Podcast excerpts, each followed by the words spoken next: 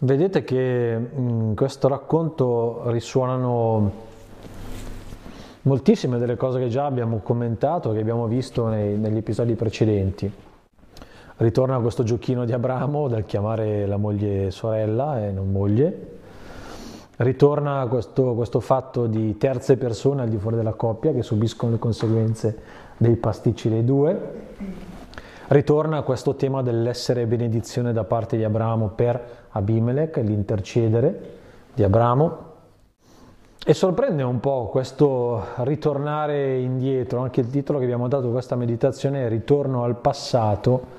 Dice, no, sembra di fare effettivamente un grosso passo indietro. E questa cosa a una, a una prima lettura può dare una sensazione che è un po' sgradevole. No? La volta scorsa avevamo concluso la riflessione dopo l'incontro con i tre alle querce di Mamre dicendo che in effetti Abramo era diventato un uomo nuovo, eh, aveva accettato la circoncisione, aveva fatto di lui un uomo aperto all'ospitalità, aveva lasciato quella cupidigia originaria che lo spingeva a possedere, a manipolare, a considerare suo la moglie, ma non solo la moglie. Aveva lasciato tutto questo per diventare invece un uomo che si metteva nelle mani dell'altro, che si pensava più come uno spazio in cui l'altro potesse arrivare, prendere posto ed essere, ed essere, affermarsi, esprimersi.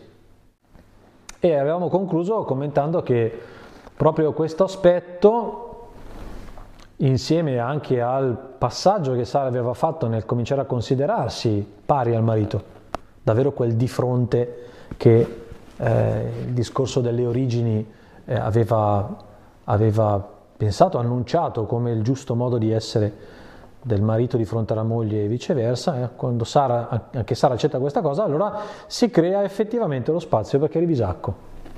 E commentavamo come la maternità piena e responsabile stesse anzitutto in quello, nel riconoscersi l'un con l'altro. E questa distanza che si crea questa distanza di, di, di accoglienza reciproca diventa lo spazio di vita dove avviene la vita di un altro. Quando invece il rapporto ha il carattere di fusione, si cercano di cancellare tutti gli elementi di alterità, di diversità, dov'è lo spazio? Dov'è l'aria perché un terzo respiri dentro? Si soffocano quei due quando si cerca la fusione, no? Avevamo concluso il, commento dicendo bene ci siamo, finalmente ci siamo. Qui sembra che ci sia un altro intoppo, eravamo pronti finalmente al racconto finalmente gioioso, bello, compiuto di questo figlio che arriva e la promessa di Dio, hanno cent'anni questi due, finalmente le, le, cose arrivano a compimento e invece ci si trova di fronte a un'ulteriore deviazione del racconto.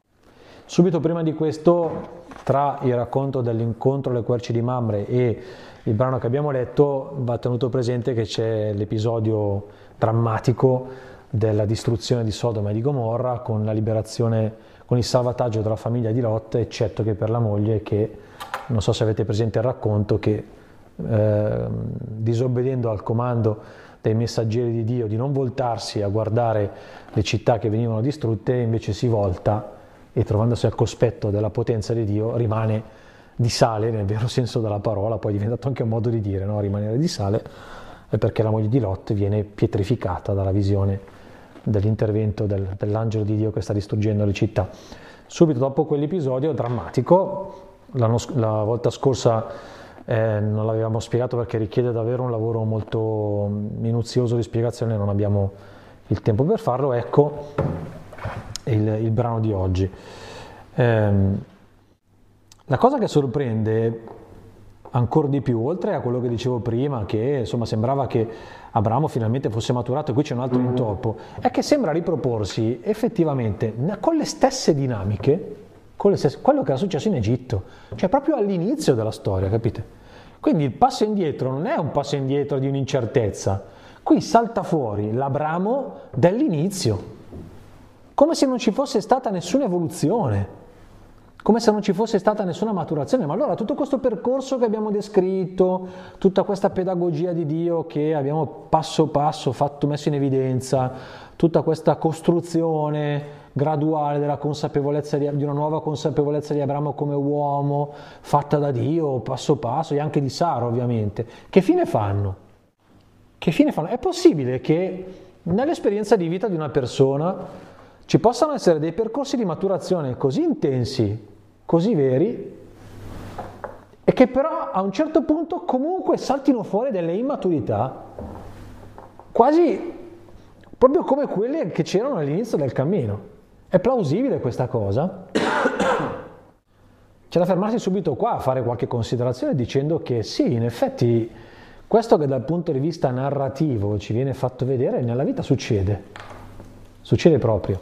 Oh, poi tenete presente che la critica storica del brano dirà che in realtà i due racconti, quello dell'Egitto in cui Abramo spaccia la moglie per sorella e questo qua a Gerar in cui Abramo ancora spaccia la moglie per sorella, sono due doppioni, ok?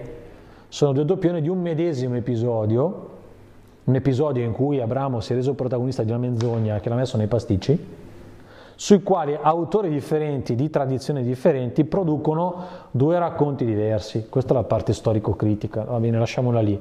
Però la critica narrativa, cioè il guardare il testo come ce l'abbiamo davanti, come i redattori finali hanno inteso confezionarlo, quello che ci viene davanti agli occhi è questo percorso, un percorso che parte da un'immaturità, vede una crescita effettiva, tangibile, reale, e poi qui c'è una caduta, un crollo, un crollo. Allora non si può pensare, non si può leggere da un punto di vista di, di critica narrativa, cioè del testo così come ce l'abbiamo adesso, che questo sia semplicemente una ripetizione. Possibile che mettano una ripetizione poi a distanza con tutto quel percorso in mezzo? No, evidentemente i redattori hanno un'altra intenzione. Quindi vuol dire che in questo racconto non ci sono le stesse tematiche che c'erano in Egitto. Cioè la questione non è la stessa che c'era in Egitto, di un cattivo eh, modo di guardare alla propria moglie. C'è qualcosa di più qua. In effetti ci sono parecchi elementi che differenziano i due racconti. Eh? Ce ne sono tantissimi in comune. Questo viaggio, anche qui ci si sposta nel Negev, là ci si era spostati in Egitto, c'è questa terza persona, è uno straniero anche in questo caso, eh, il, il, fatto che Abramo dica che, la, la, che, sua moglie, che, sua moglie, è sua sorella, che lo faccia per, per, paura, almeno così lui sostiene, e poi il rimprovero da parte della terza persona, il faraone qua Abimelech, e poi l'esito che è comunque un esito eh, favorevole. Ci sono tanti punti di contatto, però ci sono molte differenze. Ad esempio in questo caso la ragione per cui Abramo spaccia sua moglie per sorella non viene detta all'inizio, se avete notato. Lo fa e basta, lo dice e basta. C'è una parte molto consistente del brano occupata da Abimelech e dal dialogo di Abimelech con Dio, del quale appare essere un timorato, cioè uno che, che, che ha timore di quel Dio, che lo rispetta. E poi il dialogo con Abramo. È molto consistente la parte dedicata a questo re, cosa che invece non era uniforme. È un caso questa cosa? È una differenza che è un dettaglio? Assolutamente no vedremo che la caratteristica forte di questo brano è la figura di Abimelech. E il rapporto di Abramo con la figura di Abimelech, da cui risulta un modo di relazionarsi con Sara e con se stesso particolare. particolare. Entriamo allora e proviamo a, eh, a, a giustificare questa diversità a vedere se davvero c'è qualche differenza consistente e qual è l'elemento caratteristico di questo racconto. Ve lo anticipo subito, il tema qui è il rapporto di Abramo con la figura di suo padre. Sembrava un tema vecchio e sepolto, dalla casa di suo padre se n'era andato Abramo. Se n'era andato per comando di Dio. Se vi ricordate, recuperiamo un po' la spiegazione del primo episodio, quello della partenza da, da Carran No? Se n'era andato da una famiglia che aveva carattere di, quel carattere di fusionalità che non corrispondeva al disegno di Dio. Questo Terak, padre possessivo, accentratore, che governava la vita della famiglia come se fosse un suo possedimento, trattava i familiari come le pecore del suo gregge, li spostava come se fossero un gregge, erano suoi e definiva la sua famiglia e, e, e pretendeva che la sua, la sua famiglia si definisse a partire dal rapporto con lui. Aveva dato perfino quel nome ad Abramo. Mio padre sarà esaltato. Avram, il primo nome di Abramo, se vi ricordate, è proprio quello. Quindi Abramo non era venuto via da una situazione così, non era stato Dio a allontanarlo da quella situazione e il comando di Dio non era forse nel pieno rispetto del disegno delle origini, quello nel quale Dio dice dopo aver creato l'uomo e la donna, per questo l'uomo lascerà la casa di suo padre per unirsi alla sua donna e diventeranno una cosa sola? Avete presente, no? Quindi la cosa non era risolta? No, non era risolta. Ma cosa c'entra qui la figura del padre di Abramo di Terak? Direttamente nulla, indirettamente tutto. Perché lo anticipo anche qui prima di entrare nel testo, ma così entrate già con la prospettiva giusta per comprendere la spiegazione. Il nome di questo re, Abimelech, no? Eh, significa mio padre è re, oppure padre re. Cioè questo re è un padre, questo padre è un re giratela come volete, ma il concetto è quello, è un dominatore, è un dominatore. Nella figura di Abimelech, re, padre, re, c'è qualche cosa che fa emergere una latente immaturità di Abramo. Il modo con cui tratta Sara, trattava Sara, e il modo con cui si pone davanti agli altri dipende direttamente dal modo con cui Abramo no, non aveva ancora rielaborato il rapporto con suo padre. Abramo in realtà da quella casa paterna non era mai andato via.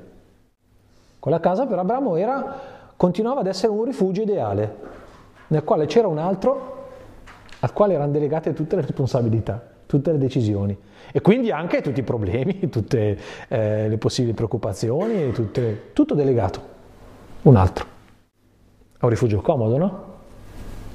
È un rifugio in cui ci si, ci si nasconde volentieri, quando la vita ci chiama alle responsabilità, quando la vita eh, ci, ci, chiede la nostra presa di posizione, quando la vita ci chiede di spendere le nostre risorse, le nostre energie, quando la vita ci chiede di viaggiare un po' senza paracadute, senza rete. No? È facile, è comodo no? pensare di avere invece un rifugio così, dove c'è sempre qualcun altro che ti toglie le castagne dal fuoco. Certo, pago il prezzo di un rapporto possessivo, la mia personalità viene mangiata, la mia esistenza diventa un appendice. Devo pagare questo prezzo? E forse in certe circostanze lo si paga volentieri. Lo sfondo tematico del racconto è questo. Sentite che c'è mm, effettivamente una lettura abbastanza psicologica della cosa. Però è, molto, è, è ben giustificata da come il testo è costruito eh, trova molti punti di sostegno, di conferma e ha effettivamente una, una profondità e una provocatorietà molto forti. Allora entriamoci. Nei primi due versetti ci viene raccontato questo, lo sposta, anzitutto lo spostamento di Abramo, si muove verso il Negev ed è quello spostamento che aveva fatto prima di scendere, eh, scusate, sì, lo spostamento che aveva fatto prima di scendere in Egitto. Eh, è interessante poi che i due luoghi citati, mm, che sono Kadesh e Sur, sono gli stessi che vengono citati quando, quando Agar viene cacciata, quando Sara chiede che, che, che Agar venga, venga, cacciata e Sa, Sara incontra il messaggero di Dio che le dice di tornare, eh, sono gli stessi luoghi. Quindi richiamo quelle vicende eh, nelle quali la coppia aveva eh, ancora un, un, palese squilibrio tra Abramo e Sara, la discesa in Egitto, eccetera, il rapporto con Agar, eccetera, cioè quelli, quelle situazioni nelle quali era venuto fuori lo squilibrio tra i due, vengono richiamate fortemente qua. È come se l'autore ci dicesse, guardate che siamo ancora lì, eh. Il clima è ancora quello lì. Sì, vi avevo detto che Abramo aveva cambiato modo di essere uomo e Sara gli era andata dietro bene, ma invece guardate che preparatevi perché in realtà sta venendo fuori qualche cosa che avete già visto. Torniamo sugli stessi luoghi geografici e luoghi esistenziali, cioè situazioni di vita già vissute.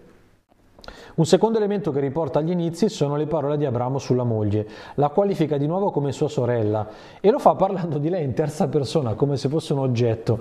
Cioè la, la, l'espressione sarebbe così, non siccome Abramo aveva detto della moglie Sara, eh, sarebbe una cosa così, tipo eh, Abramo parlando a proposito della moglie Sara, un discorso generico così, come se parlasse di un oggetto, una cosa in terza persona, ma sì, è mia sorella, no? Eh, come so, come l'adolescente no? che eh, quel giorno deve portarsi dietro la sorellina con gli amici e quando gli amici ma chi è quella lì? Eh, mia sorella, così no? Un atteggiamento di questo genere, dove non c'è riconoscimento del valore dell'altro, questo dire mia sorella non è un, un riconoscimento di, di, di, un legame familiare importante, no? È, è, è destituirla del ruolo di moglie, è un'altra cosa. E questa dichiarazione di Abramo spingere il re a prenderla in moglie. Il re si dimostrerà di una onestà esemplare, con l'aiuto di Dio, perché poi Dio in sogni lo dirà, io ti ho impedito di toccarla, che vuol dire di possederla fisicamente, no? Però lui si è dimostrato onesto, lui ha preso quella donna perché era la sorella di Abramo, e lei ha confermato anche, eh, perché poi lui lo dice, ma me l'ha detto lui, poi me l'ha detto anche lei, quindi lei è complice un'altra volta, proprio come agli inizi. Quindi lui è onestissimo, prende la moglie perché? Perché Abramo la toglie, la sposta da sotto la sua autorità, sì usiamola questa parola, la sua autorità di marito, con la quale poteva dire no, questa è mia moglie, aveva il diritto di Abramo di dire quella cosa, ci mancherebbe altro. Autorità in questo senso, no? Tanto quanto Sara avrebbe potuto e dovuto dire ma quello è mio, quello è mio marito, non è mio fratello. Autorità in questo senso, non nel senso... Mm. Comunque, eh, Abramo la toglie da sotto la sua autorità e Abimelech se la prende. Se la prende in che termini? Come dicevo prima, il nome di questo re è importante, significa mio padre e re. Questo è un padre di principesse, perché anzitutto un re è un padre di principesse, guarda caso. Sara si chiama principessa, il nuovo nome di Sara è principessa, no? Nuovo nome, o meglio, il vero nome di Sara, così come Dio l'ha rivelato ad Abramo, non è mio padrone ma mia principessa. E, eh, ma principessa. E quindi, e quindi Abimelech, che è un, un padre re, e, quando un re è padre, è padre di principi e di principesse. È, immediato, è immediata l'adozione di, di Sara come, come figlia. Ma no, ma la vuole come moglie. Sì, però guarda caso poi l'esito del testo va in un'altra direzione. Lui non si è accostato a lei e Dio conferma la cosa dicendo sì, io ti ho aiutato in questa cosa. Quindi il rapporto che c'è tra lui e lei resta un rapporto che non è un rapporto coniugale. Chiamare la principessa sorella anziché moglie da parte di Abramo significa restituirla al padre re. Si capisce il meccanismo qual è? Quando Abramo dice davanti a Sara, la principessa, eh, è mia sorella, è come se la restituisce a quello che gliel'aveva data, il padre re. È di tua proprietà. E allo stesso tempo si mette sotto lo stesso patrocinio, chiamandola sorella. Di fronte a questa figura del padre re si dichiarano Abramo dichiara lui e Sara figli di quel padre. È come se Abramo dicesse no, no, ma io non voglio portartela via. Eh. È, come, è come, il pretendente che di fronte a, al padre eh, geloso, un po' possessivo, dice no, no, no, ma io a tua figlia non la tocco neanche con un dito. Mm? Mi spiego? È solo mia sorella. E ancora di più cerca la protezione di questo padre. Cecilia è una principessa, è figlia tua, io sono suo, suo, suo fratello però. Vedete che questo padre, questa figura paterna è pericolo e rifugio? È di fatto la figura che sembra impedire ad Abramo di tenere Sara come sua moglie? O invece è Abramo che cerca nella figura di questo padre re la giustificazione per non fare quel passo di riconoscimento pieno di Sara come sua moglie, che avrebbe comportato tutta una serie di cose. in termini di responsabilità, di distanza dall'altra, questo essere di fronte all'altra. Mia sorella, siamo di fianco. Ecco, in questo modo che l'autore riporta in primo piano la figura paterna in relazione con Abramo.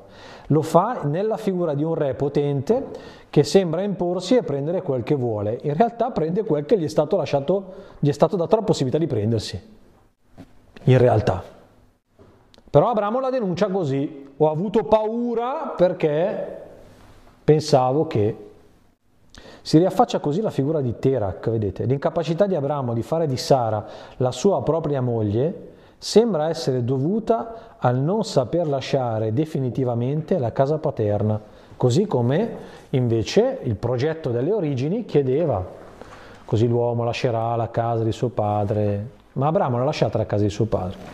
Quando era a casa di suo padre, suo padre faceva di Sara quel che voleva, la prendeva, prendeva, dice così proprio il testo, se se ve lo ricordate nel, nel primo commento che abbiamo fatto diceva così che, che Terak, prese, Terak prese Sara nella sua casa, la prese. La questione irrisolta che ancora impedisce questo compimento pieno del rapporto tra Abramo e Sara è questo legame di Abramo con il padre. È per questo che, Abramo, che, per questo che Sara nel brano non ha, non ha nessun ruolo di fatto. No? È lì come appunto il, l'elemento di, di, dire, di, scontro tra il re e, e, e, Abramo, ma non è che ha un ruolo particolare. Sì, Abimelech dice, sì, anche lei ha confermato che è sua sorella, ma non entra in nulla. Perché? Perché la questione qui stavolta è il rapporto di Abramo con questo qui, con questo padre re qui, non tanto il rapporto con sua moglie. Ecco la diversità dell'episodio con l'Egitto. Nell'episodio con l'Egitto gli autori invece mettono al centro lo scorretto rapporto di Abramo con sua moglie e cominciano a imbastire la questione.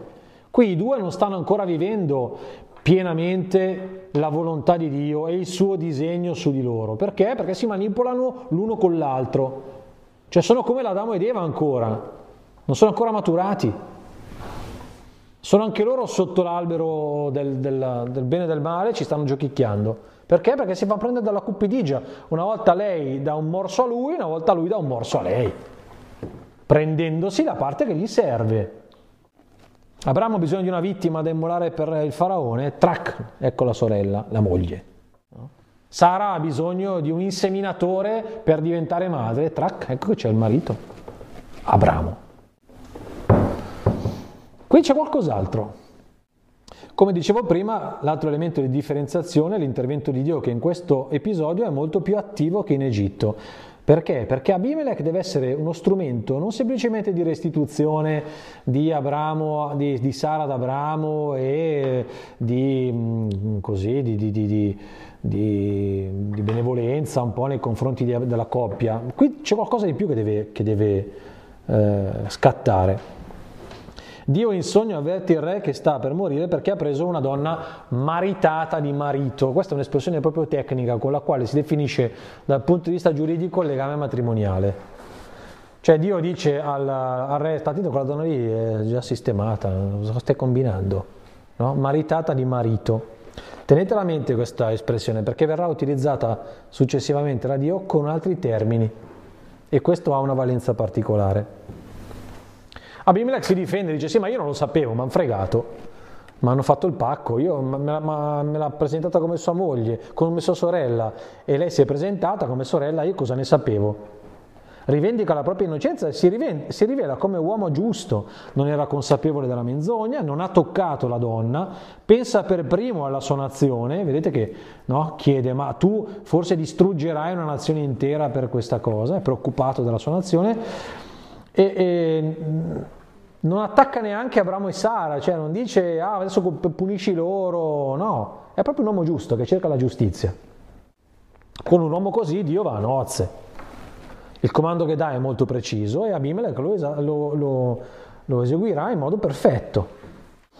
Infatti lo invita a proseguire nell'essere giusto lasciando andare Sara e vincendo la cupidigia. Attenzione che poi la raccomandazione che, che, che Dio fa ad Abimelech è proprio la raccomandazione a rinunciare anche lui a questa cupidigia che sembra essere veramente il problema, il problema fondamentale dell'uomo e delle sue relazioni.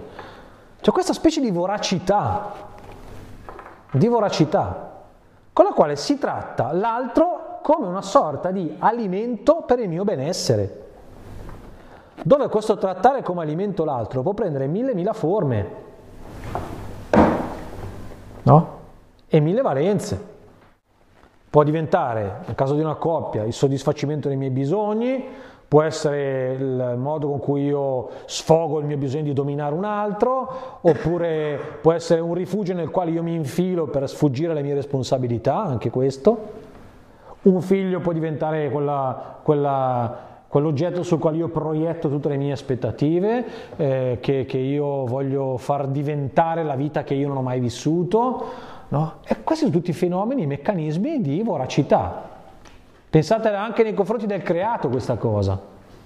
E quanto sia problematica oggi forse lo tocchiamo con mano gli esiti di questa voracità nei confronti del creato. Sembra essere proprio quello il problema. E Dio mette in guardia anche Abimelech su questo.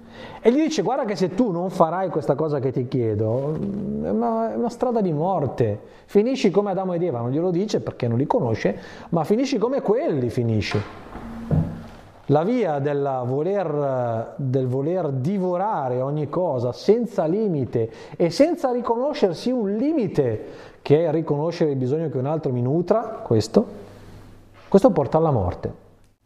Questo porta alla morte.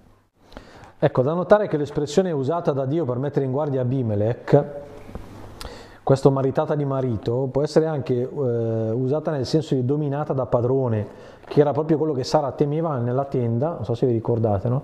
Potrò forse io provare ancora piacere a quest'età, dove l'idea era più che altro quella del, ma il piacere di un vero rapporto, del vero e pieno rapporto con, con, con Abramo, nel quale lui è davvero marito, io davvero sono moglie.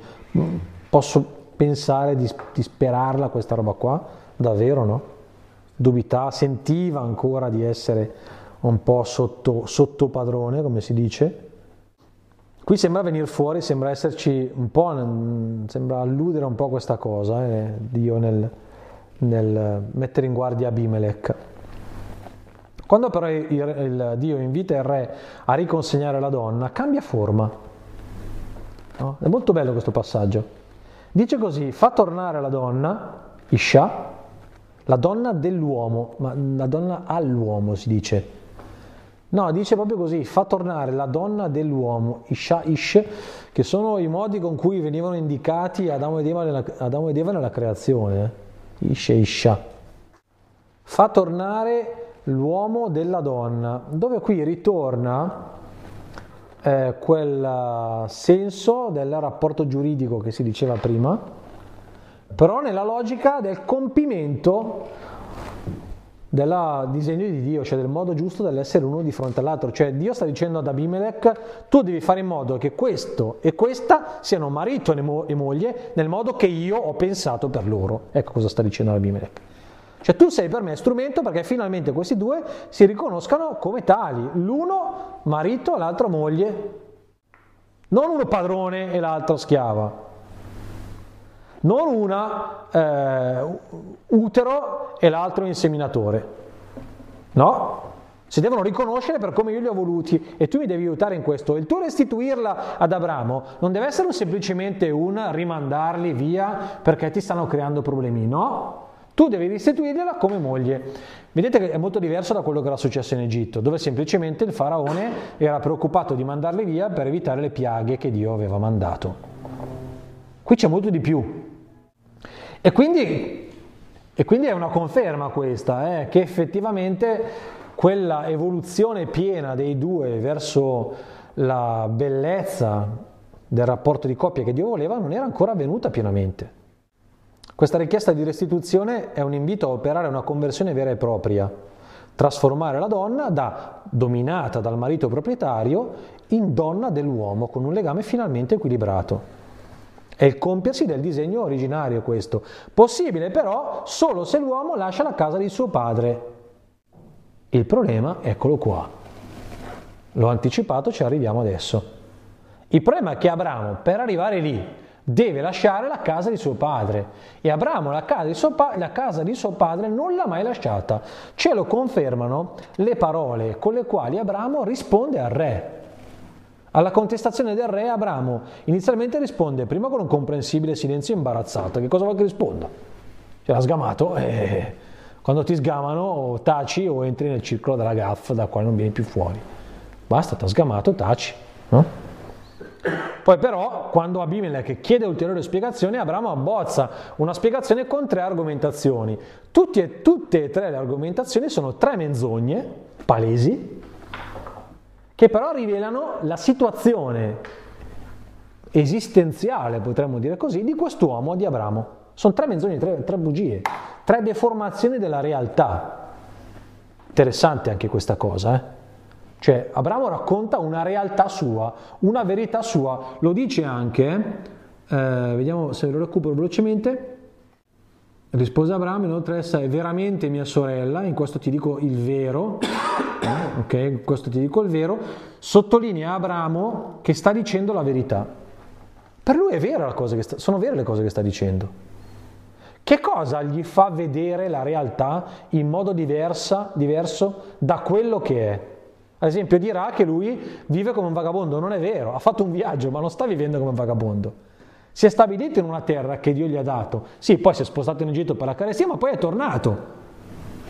È tornato. Perché racconti? Perché dici che sei stato scacciato da una terra? Non sei stato scacciato da una terra.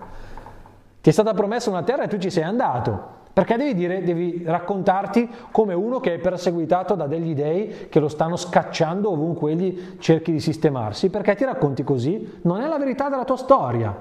Stai raccontando un'altra storia. Che cosa ti fa guardare la tua storia in questi termini?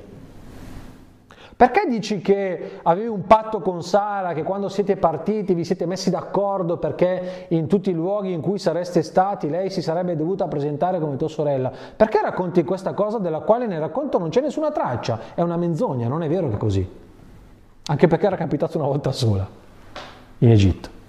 E poi il racconto non ci dà più traccia di eh, espatri della coppia. Perché racconti queste menzogne, Abramo? Cosa c'è dietro? Vediamola questa triplice argomentazione. Prima dichiara la propria paura. Poi dice che non si trattava di un inganno vero e proprio, ma ti abbiamo detto una mezza verità perché in realtà mh, lei è anche mia sorella perché è figlia di mio padre ma non di mia madre. E questa dove te la sei inventata? Perché nel racconto dell'inizio della tua vicenda si dice che lei di Terak è nuora, non figlia. Da dove l'ha cavata fuori questa qua? Fermiamoci un secondo, dettaglio storico-critico. Qui gli autori dicono che in realtà in questa ricostruzione fantasiosa di Abramo ci sarebbe il tentativo da parte degli autori che hanno rielaborato questa seconda versione di quell'episodio originale di cui vi ho parlato prima, hanno cercato di ammorbidire un po' la figura di Palta che Abramo fa, no? dicendo che in realtà, costruendo il racconto, facendo dire ad Abramo che in realtà non ha detto proprio una bugia, ha detto una mezza verità, è stato il tentativo posteriore di salvaguardare un po' una figura che nell'immaginario di Israele era già diventata una figura molto rappresentativa e quindi ha cercato di smussargli uno spigolo. Però di fatto questa è una menzogna, perché lei era, in ogni caso era anche sua moglie e lui questa cosa non l'ha detta. Leggendo appunto, dicevo, si riconoscono immediatamente le menzogne, questa di che l'abbiamo già detto, ma poi vediamo anche le altre. Primo la paura, Abramo la descrive come un fattore interno a sé e non dovuto ad elementi esterni, perché non c'è nulla nel testo che giustifichi la paura, non c'è nulla. Cioè la paura, eh, almeno in Egitto, era stato raccontato che il faraone aveva questa abitudine, abitudine qua, di portare via le mogli, ma qui no, qui no. Da dove ti viene questa paura?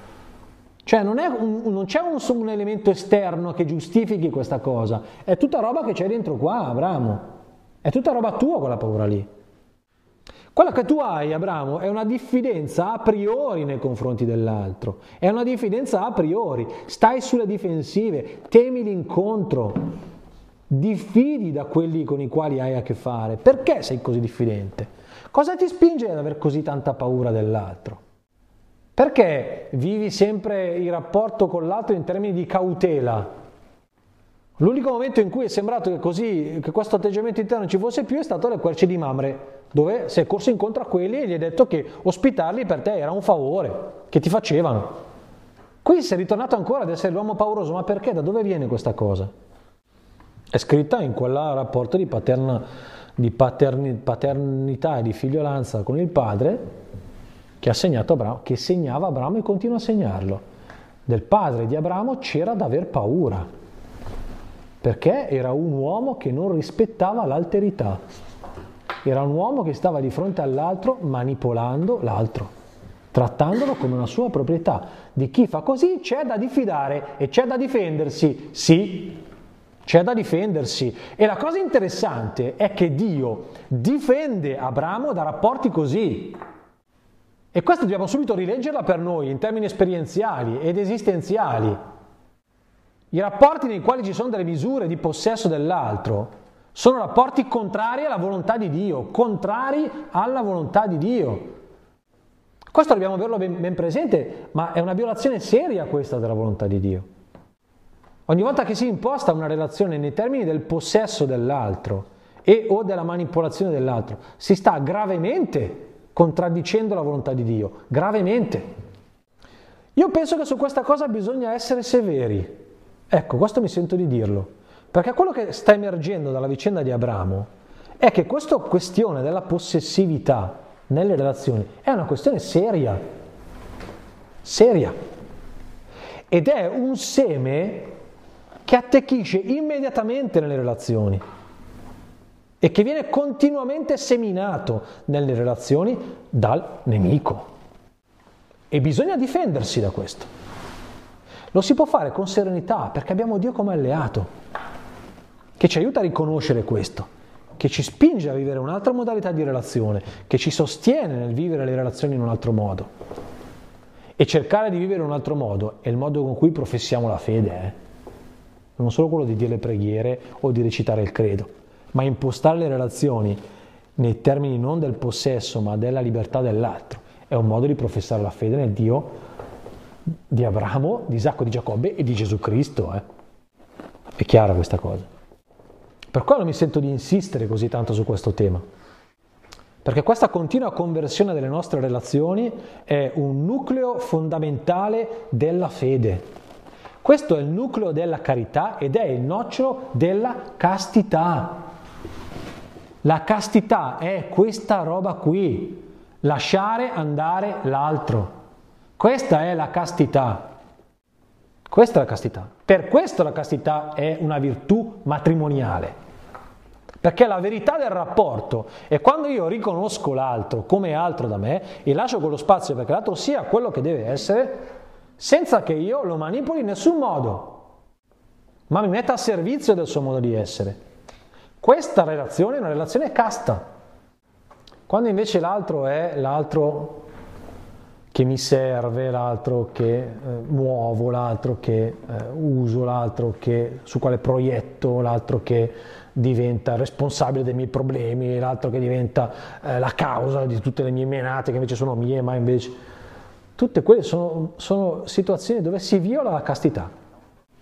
Per questo la castità è una virtù che si vive anche nelle relazioni d'amicizia, perché c'è una manipolazione anche io alcune volte e i rapporti paterno-filiali e materno-filiali diventano incestuosi, non solo nel senso fisico, ma quando il figlio diventa qualcosa che io manipolo pesantemente, trattandolo come una mia appendice e come una mia proprietà, quello lì è un rapporto incestuoso e va chiamato così.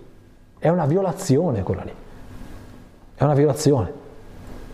So che sto dicendo una roba grossa, ma se vogliamo leggere la forza con cui questi, questa vicenda di Abramo ci restituisce l'importanza di lasciare andare la nostra voracità, la nostra cupidigia, dobbiamo dare questo peso.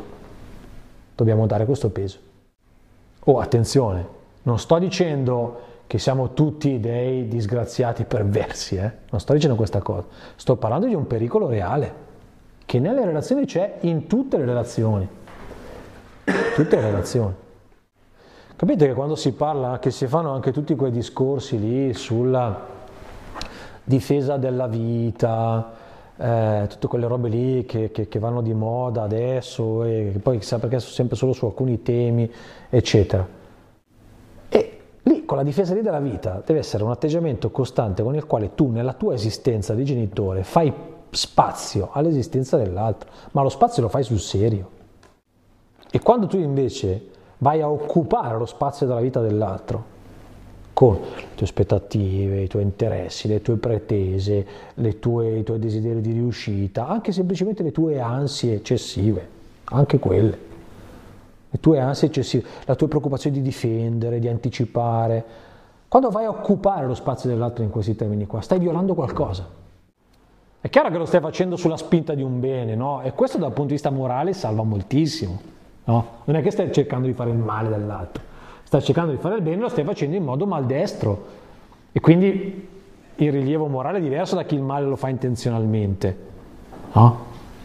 Il genitore che decide tutto dalla vita del figlio e lo fa davvero sulla spinta del volergli evitare tutta una serie di problemi, è diverso dal genitore che eh, evidentemente maltratta il figlio. Chiaro che sono due cose diverse, non sto mettendo le cose sullo stesso piano. Eh, magari sembrano specificazioni inutili, però vorrei non essere proprio frainteso eh, su questo. Lo stiamo minimamente mettendo sul piano le, le cose dal punto di vista morale, però dal punto di vista della verità del rapporto c'è una, c'è una somiglianza e la gravità sta in questo, non tanto dal punto, dal punto di vista morale, ma dal punto di vista delle conseguenze sulla vita di quell'altro e anche sulla tua. L'abbiamo ripetuto tante volte questa cosa qua della, della cupidismo, ma guardate, eh, io più ci penso a questo, più mi, mi, trovo a riflettere su questi testi, più ogni volta mi si apre una, uno, cioè, vedo una cosa nuova, un aspetto diverso eh, e mi sembra una chiave di volta notevolissima, eh, eh, anche dei tanti problemi che questo tempo sta vivendo, come tanti altri tempi, ma questo tempo in maniera particolare. E quando Abramo è preso da questa paura dell'altro, no, di questo padre che eh, non rispettava l'alterità ma la manipolava, eccetera, eccetera, che cosa fa? Chiama sua moglie figlia di suo padre. Cioè Abramo non si difende con la moglie in realtà, eh? Abramo si difende col padre, anzi si difende dietro il padre. Sì, sì, sei tu, hai ragione tu, sei tu, fai tu, fai tu, fai tutto tu, decidi tu, vedi tu. No, non sia mai che io No, per carità, fa un po' il fantozzi, eh? Capite? Qual è il meccanismo? Non si sta difendendo con Sara, si sta difendendo dietro la figura del padre. È figlia di mio padre. È per quella presenza che Abramo può non assumersi la responsabilità di chiamare Sara sua moglie. Posso non assumermi la responsabilità, tanto c'ha lui la responsabilità perché è suo padre. Siamo a posto. È un atteggiamento infantile questo, eh? Ecco, Abramo proietta questa figura di padre minaccioso su il re. Ecco perché. Sentendosi in pericolo davanti a un padre re, Abimelech, padre re, Abramo si rifugia nella casa di suo padre attraverso la sorella, si nasconde. Parlando poi di questa sua condizione errante come problematica, Abramo denuncia la propria insicurezza, ma non è vero che sei sempre in giro, Abramo, dai, su. È una tua sensazione. Perché, tua, perché vedi le cose in questo modo? E perché da quando hai lasciato quel nido lì vivi nella nostalgia del nido, dai, che ti porta a vedere tutto quello che è al di fuori di quel rapporto lì con tuo padre come qualcosa di precario. Là era tutto garantito, adesso sei tu che devi garantirtelo e senti la precarietà dell'esistenza. Certo che senti la precarietà dell'esistenza. L'adolescente no? che mette, la testa fuori dal, mette la testa fuori dal guscio, prova a assaporare l'ebbrezza della libertà, e, no? te lo sbatte in faccia, ti dice che no, decido io adesso, faccio io. Poi quando si scontra con qualche cosa che lì fuori lo spaventa, torna al bambino che si fa fare ancora le coccole. E così l'adolescente, no? Mette la testa fuori dal guscio e poi però sa che il guscio è ancora lì pronto e ogni tanto ci torna dietro. Mamma mi fai tu questa cosa qui? Papà mi porti tu a... E papà dice, ma cioè, maggiorenne, cioè il treno, sei capace di prendere il treno. E lui, eh, dai papà, il treno, poi c'è su una gente, poi torno tardi, dai papà. E la moglie che dice, torna tardi, poi sulla, alla sera sul treno, dai, portalo te.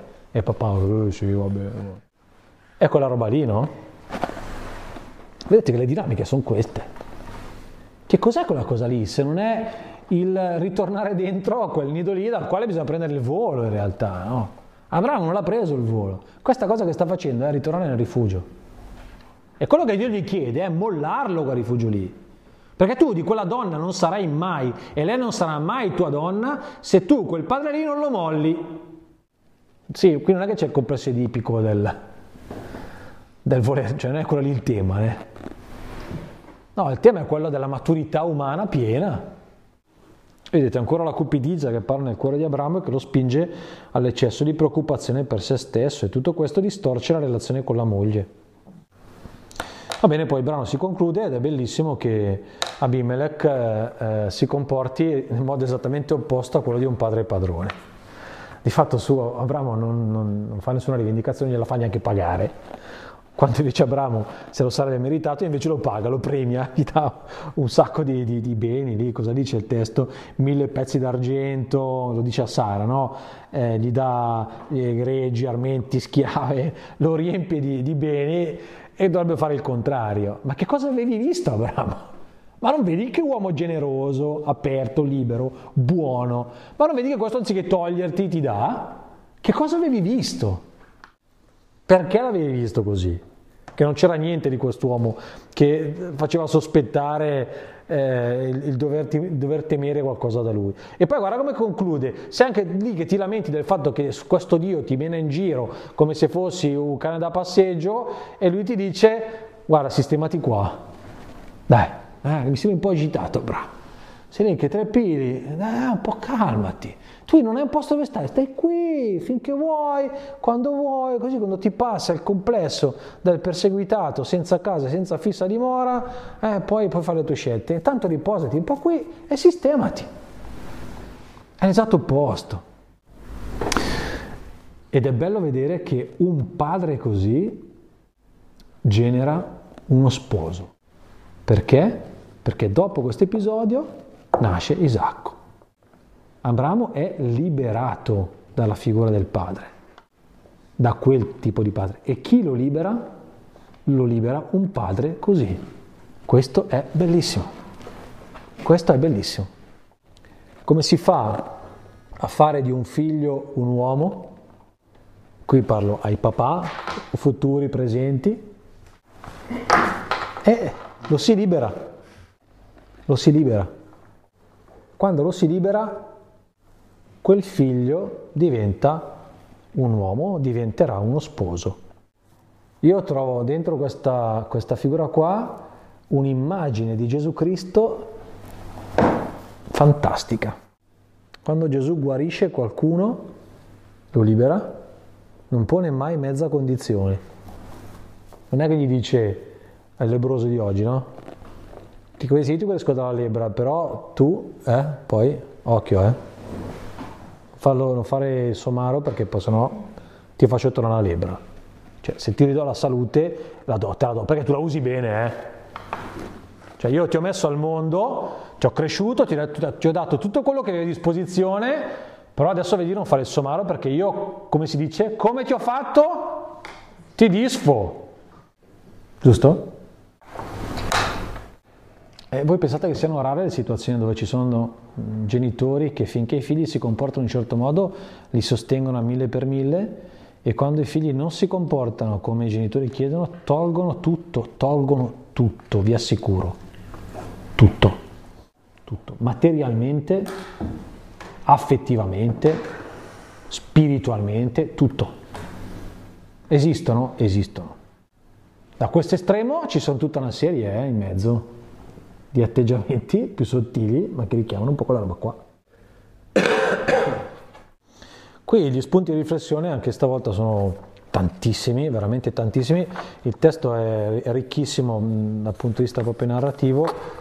Io penso che la provocazione di oggi effettivamente sia anche a riflettere non solo sul rapporto tra voi con gli eventuali figli o meno, con la famiglia di origine, eccetera, nei termini della copidigio o meno, non è solo questo, sì, ancora questo c'è, forte. Eh, io penso che mettere a tema la questione del padre sia notevole, sia notevole, intesa proprio come figura cui, che può costituire un rifugio facile o allo stesso tempo un impedimento grave. E lì io dico che si possono rileggere in quella figura lì tutte le fughe di, di, di responsabilità che facciamo, ne facciamo tutti, eh, state tranquilli, eh? ne facciamo tutti, in tutti i campi. Tutte quelle circostanze in cui deleghiamo, tutte quelle circostanze in cui eh, teniamo comportamenti vittimistici, tutte quelle situazioni nelle quali tendiamo ad attribuire a circostanze esterne che vediamo solo noi, però gli altri ce lo dicono magari, eh? Ce lo dicono anche, ma cosa... No, e tu, tu dici, no, ma così, ma guarda che quella roba lì, e gli altri dicono, ma la vedi solo te questa cosa, stai sereno, perché, no? A quelle situazioni lì anche. Ecco, penso che dietro questa figura del padre ci siano, quel padre negativo, eh? tutti questi tipi di atteggiamenti nei quali noi ogni tanto cadiamo, ci rifugiamo, nel rapporto di coppia, nel rapporto con i figli, nel rapporto, nei rapporti di amicizia anche, o nei rapporti di collaborazione professionale, succede anche questo. Oppure in termini opposti, viceversa, quando noi teniamo questo atteggiamento nei confronti degli altri. Quando io continuo a coprire un collega che fa il somaro, lo faccio per quieto vivere, lo faccio, cosa sto facendo? Eh, non è solo una questione di onestà, eh. c'è una responsabilità anche nel fare il rifugio eh, dall'altro quando io copro mio figlio davanti ai, ai, ai suoi insegnanti. Ormai è la regola questa, ormai è la regola. Ma quando faccio quella cosa, cosa sto facendo? È una responsabilità grossa che ti stai prendendo, eh? Quella di fare da rifugio, da coperta di Linus per tuo figlio. Vedete, possono essere tantissimi, eh? Gli atteggiamenti toccati da questa figura, tantissimi gli atteggiamenti dentro le relazioni toccate da questa figura. Bene, buona preghiera.